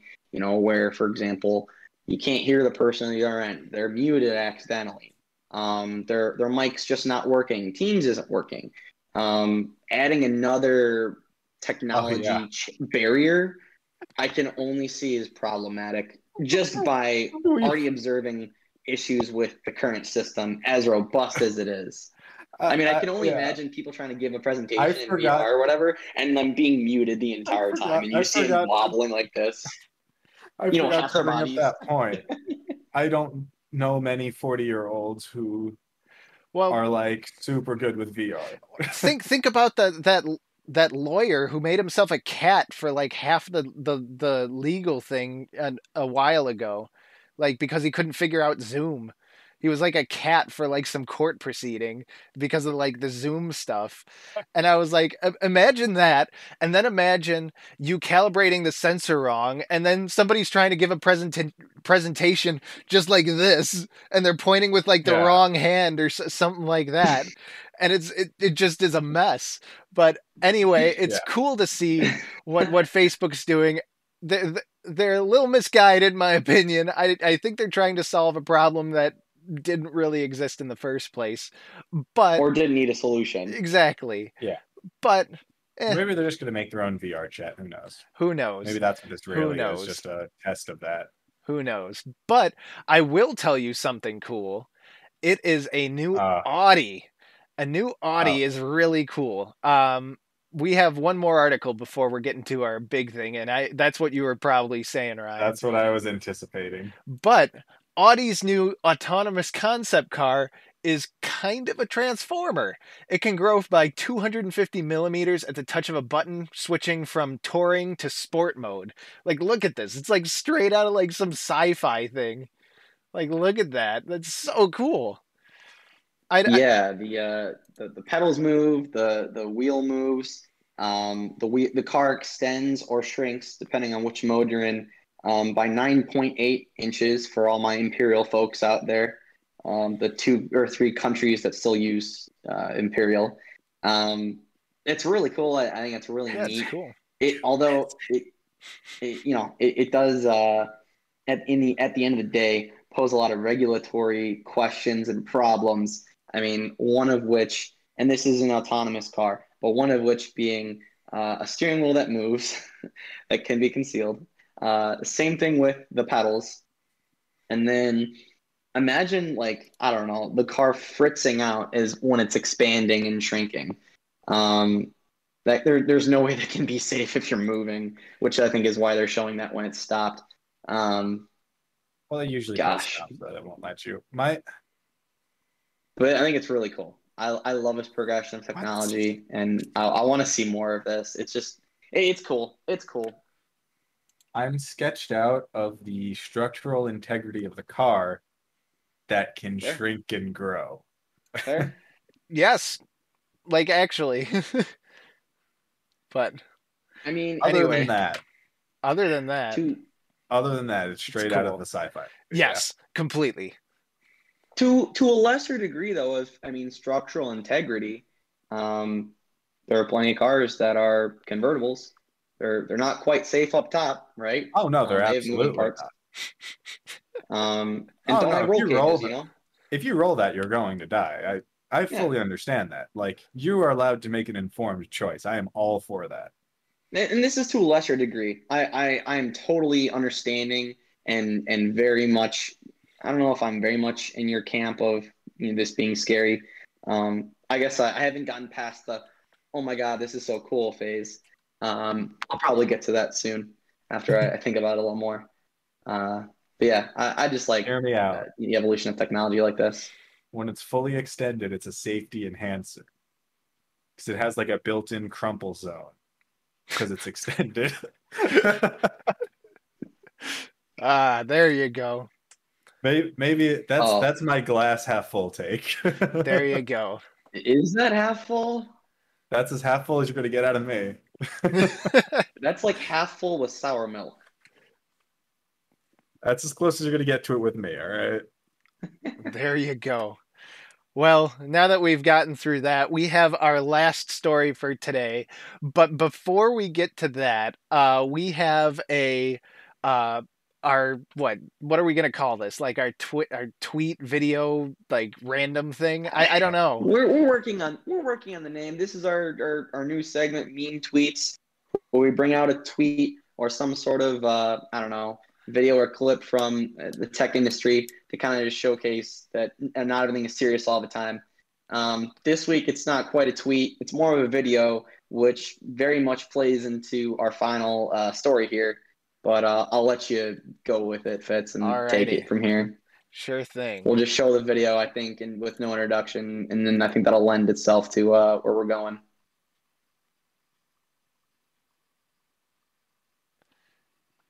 So we have a robot, and it's moving.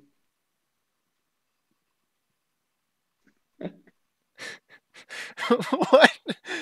And the robot Oh, can no. also uh, do jazz hands this. and And dance. nice. I hate this. Alrighty. I think we've seen enough of this. I, I want But this has been another edition of, or lack thereof, of meme tweets. there you go. There you go. And with that, on to the last story. Alrighty. Excuse Well, me while I go Thank you for for listening. in oh. fear that that thing is going to come bursting through the door. Honestly, honestly. Well, the reason being you saw that is that is supposedly the new Tesla bot that Elon Musk introduced during AI Day at Tesla this year. Um, Well, to be clear, it's not the Tesla bot. It's Suppo- a person in a costume. Yes. But a costume of what will be or look like the Tesla bot. So- Just wanted to be clear. this is But it won't move like that, right? no. Right? No. Hopefully. Well, um, the bot isn't a joke though. Supposedly, uh, Tesla is designing a humanoid robot that uses its vehicle AI and cameras to basically be autopilot. I want I want to see if they have the uh, the slideshow here um, from the presentation itself. But basically, they showed like the features of it, and one of the bullet points was friendly.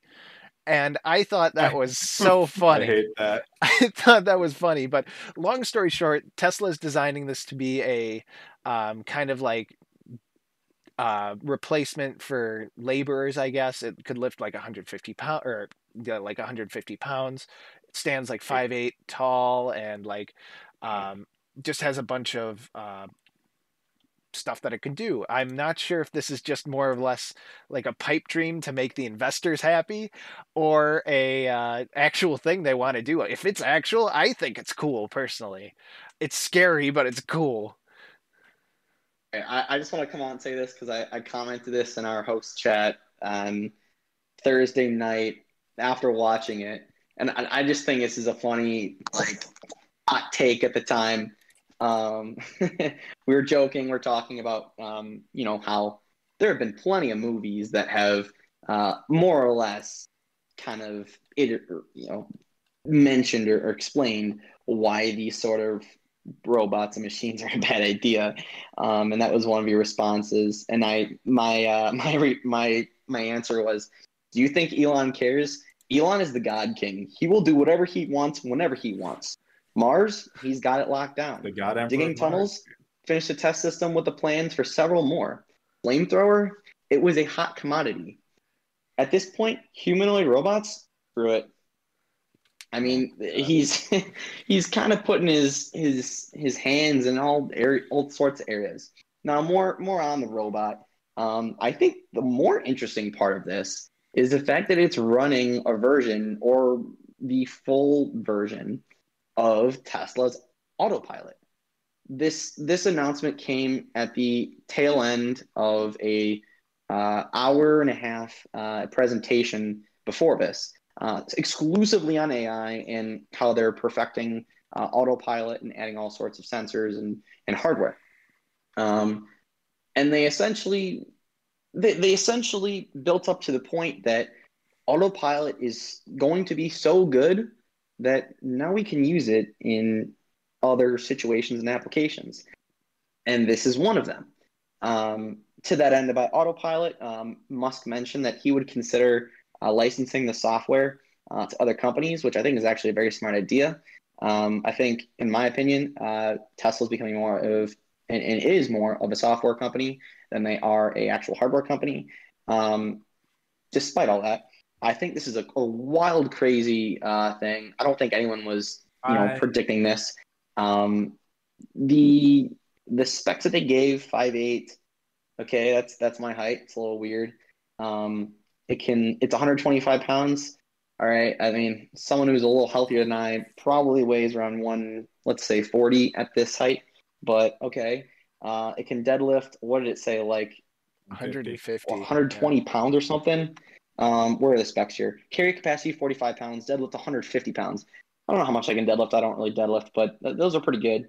Um, and the speed of five miles per hour per hour. They mentioned that um, it's supposed to be able to uh, basically do dangerous, repetitive, or boring tasks. 150. Um, and, and that's sort of the premise here. And to that end, the five miles an hour is specifically made so that you can outrun the bot if needed, and that it won't eclipse your own abilities. Um, I, I'm it's it, it's just another weird tech thing. I, I don't think this is going to be some big Well- kickoff of of companies creating you know robots like Google or Well, or Apple or Um, whatever. Um, it's going to have a screen in the, in the face to give information um, to the user. And they said, you know, he said you can give it commands like go to the store and get this for me, which, I mean, let's not forget the cars are driving about driving themselves now. And so when the laws allow it um, to have your robot go to the store for you and pick up a, you know, the last ingredient you need in your in your recipe uh, for dinner, um, especially with mobile pay uh, now um, being an option. I, I can only imagine them integrating some sort of NMS, NFC chip to be able to, to pay, tap to pay, which, oh my God, that, that's a whole other can of worms. Um, I'm to end my rant there. I, I, I'm speechless. I don't know if I'm excited. I'm a little nervous. Um, and I'll end it with this. I think it's very interesting that um, Elon has come out against AI in the past, um, specifically for widespread use uh, in in typical consumer use cases like this, and then out of the blue, all of a sudden going, "Oh yeah, well I'm going to do a 180 on that, and I'm going to do you one better. It's going to be in a robot." do you want to go or you want me to go? I, I mean, I, c- I can, sure. Uh, I, what actually is more confusing to me than obviously trying to put AI in a robot, because, yeah, of course you would. You'd try to make something like that. What's confusing to me is like making it look like a person and making it bipedal. Because I don't know how much you know about like movement or biology and all that, but being bipedal is like it's very it's a very strange decision because of all the balancing and stuff that ends up having to go and how you have to move and carry things like there's there's kind of a reason that most things are at least partially quadrupedal it's better for a lot of things like speed strength and a bunch of other stuff bipedal is more useful to us because you know we got fingers and hands and that's what helps us i don't know if it's just we got thumbs. thumbs yeah opposable thumbs dude that, okay, opposable thumbs that's a game changer That's what makes us superior. I mean, quite literally. this is this is the game changer man the thumb. But- I, I'm confused why it's bipedal is a big thing that I'm looking at. It's like, why is it not like some kind of tripedal with an arm or like some kind of way to pick up or something that looks almost like an ape, maybe, in order to give it bulk in different areas to balance itself, but still moves on four things? Like, so this is actually leading very well into the point that I was going to bring up. Do you think that in this situation Tesla is going f- after Boston Dynamics, the company that I makes was- Spot? no, because then they would have made was- something that's efficient. I'm confused why it's bipedal. I was going to sort of lead into that. Um, it, I listened to the majority of it, including the 45 minute Q and A. This three hour long presentation. If you want to watch it, you can find it on Google. Type up Tesla AI Day, you'll find it immediately. Um, majority of it's very boring. I couldn't even follow a lot of it because of the AI stuff until they got to the Tesla bot, which is just more shock than it is um, actual, I, I guess, d- breakthroughs in science and technology. That aside, um, they were asked questions uh, regarding why they gave uh, these, why they're giving this robot, they're planning to give this robot hands, you know, with four fingers and a thumb, and they think that they'll be able to, to pull it off. Um, I I don't necessarily uh, believe that is like the superior form of artificial hands. Um, I think you can do a better job And to that end. I am kind of with Ryan. You, you kind of mentioned this. I, I'm surprised that. Well, I guess you alluded to this. I'm surprised they didn't really go after Boston Dynamics specifically after Spot. I think they could have done a really good job trying to create a competitor to Spot um, using their AI technology, using autopilot um, and this upgraded, improved version of autopilot. Um, I, I don't know if it, the reason is because they want it to be more uh, applicable in like again real life situations. I, I, I don't know. Maybe it's it's not feasible for uh for what they want to do. Like what I, from what example I, I gave you know uh, musk saying you'll be able to tell the robot to go to the store and get your groceries for you maybe that's not in the cards for for what they want to do. And that's just not you know the, their focus. Um, they really they very clearly do though have a focus and that is humanoid uh, you know robots. Um, again i don't know why they didn't kind of i don't want to say copy the boston dynamics model with spot but even just create a competitor um, that i think could do a fairly good job um, because yeah i mean the, the bipedal sort of situation creates a whole ton a whole host of balancing problems and we've seen that with boston dynamics you see it with all the videos um, yeah having a, a three or four probably most likely uh, a- a better situation a four uh, I think legged if you modeled it off a robot be gorilla, better that with- with might be your like best situation. You like kind of looking at a gorilla and using that as a basis. Hmm. But I guess it depends on what you're trying to tailor it to do.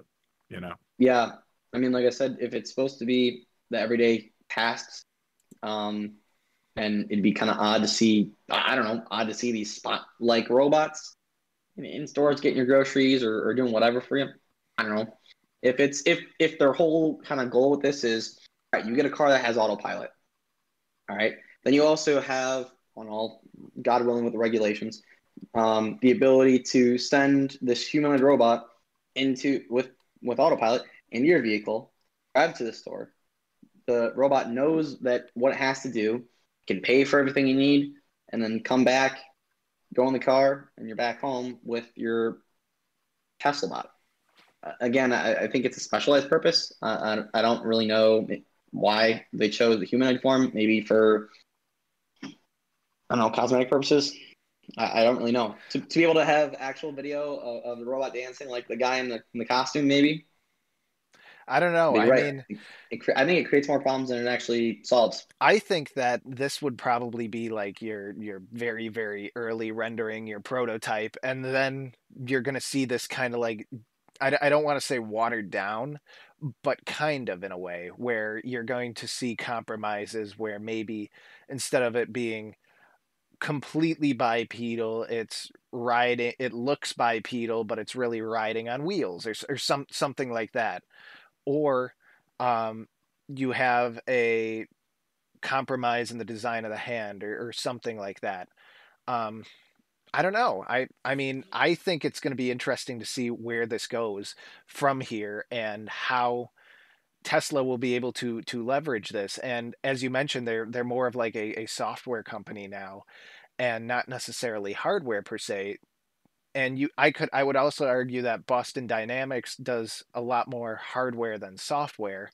So I don't know. It's it's one of those things where are you what are what you what are you going to do? And in addition, all the Boston Dynamics robots are all uh, I think I forget if they're hydraulic or pneumatic. All I know is they're not electric. Um, like electric rotors, like actuators.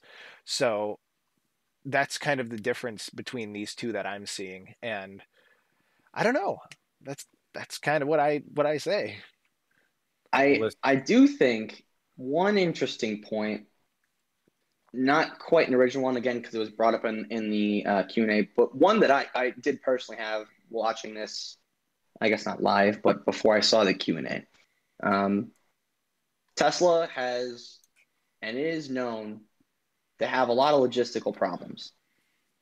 Now it comes from a variety of reasons, but if they have a robot that can do monotonous, boring tasks and repetitively and do them well, reliably, who's to say that this robot isn't also being made for the purpose of being used in factory to kind of maybe speed along their processes, take the human factor out, make things a little cheaper for their bottom line?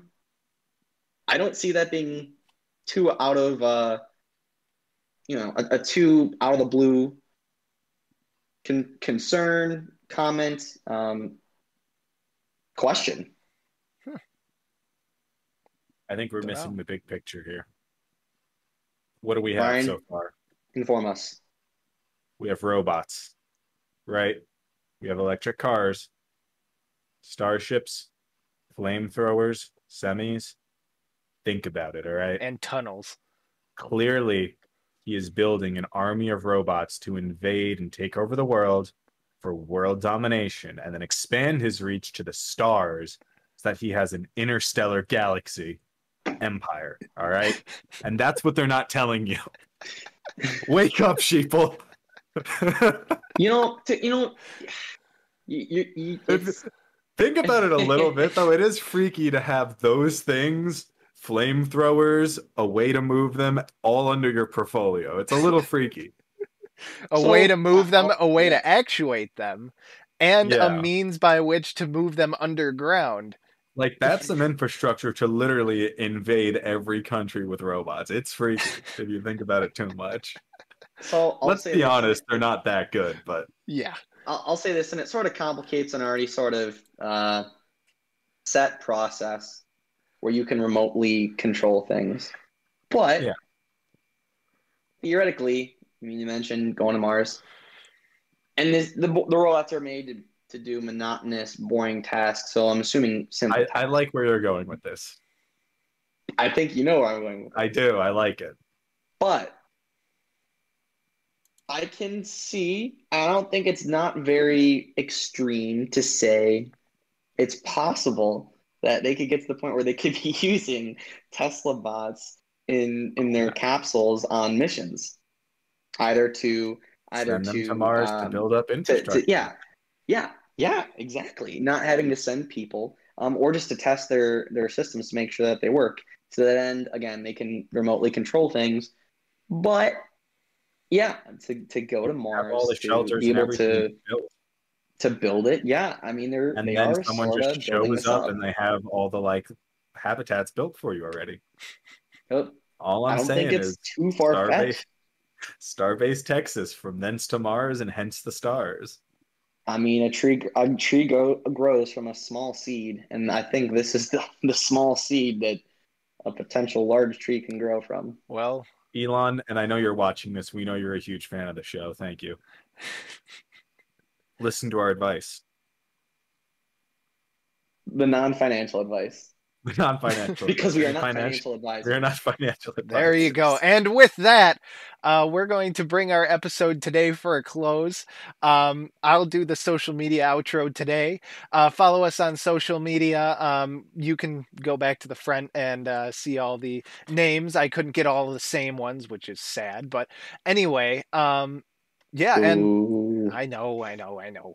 But anyway, um, we're also looking to expand our Discord server. Um, so we we use a Discord server for a lot of the stuff we do, and we're looking to expand that. So if you're interested in joining, uh, let us know. Uh, there is a invite link on our website, techtalknation.com, and you can join our Discord server from there. Um, so once again, we'd like to thank you guys for joining today. It has always been a pleasure um, to do this show, and I enjoy having a great conversation with everybody in the comments. And uh, Grislow and Ryan here, uh, as usual. Thank you guys for being here. And with that, uh, tune in next week for Tech Talk Nation. We're looking to move to Monday next week uh, because uh, we're all busy and regularly. There we go. So um, look forward to that, and we will see you soon. Have a great night, everybody. Hey everyone. Thank you for listening to Tech Talk Nation. Tune in next week for more discussion on the latest in tech.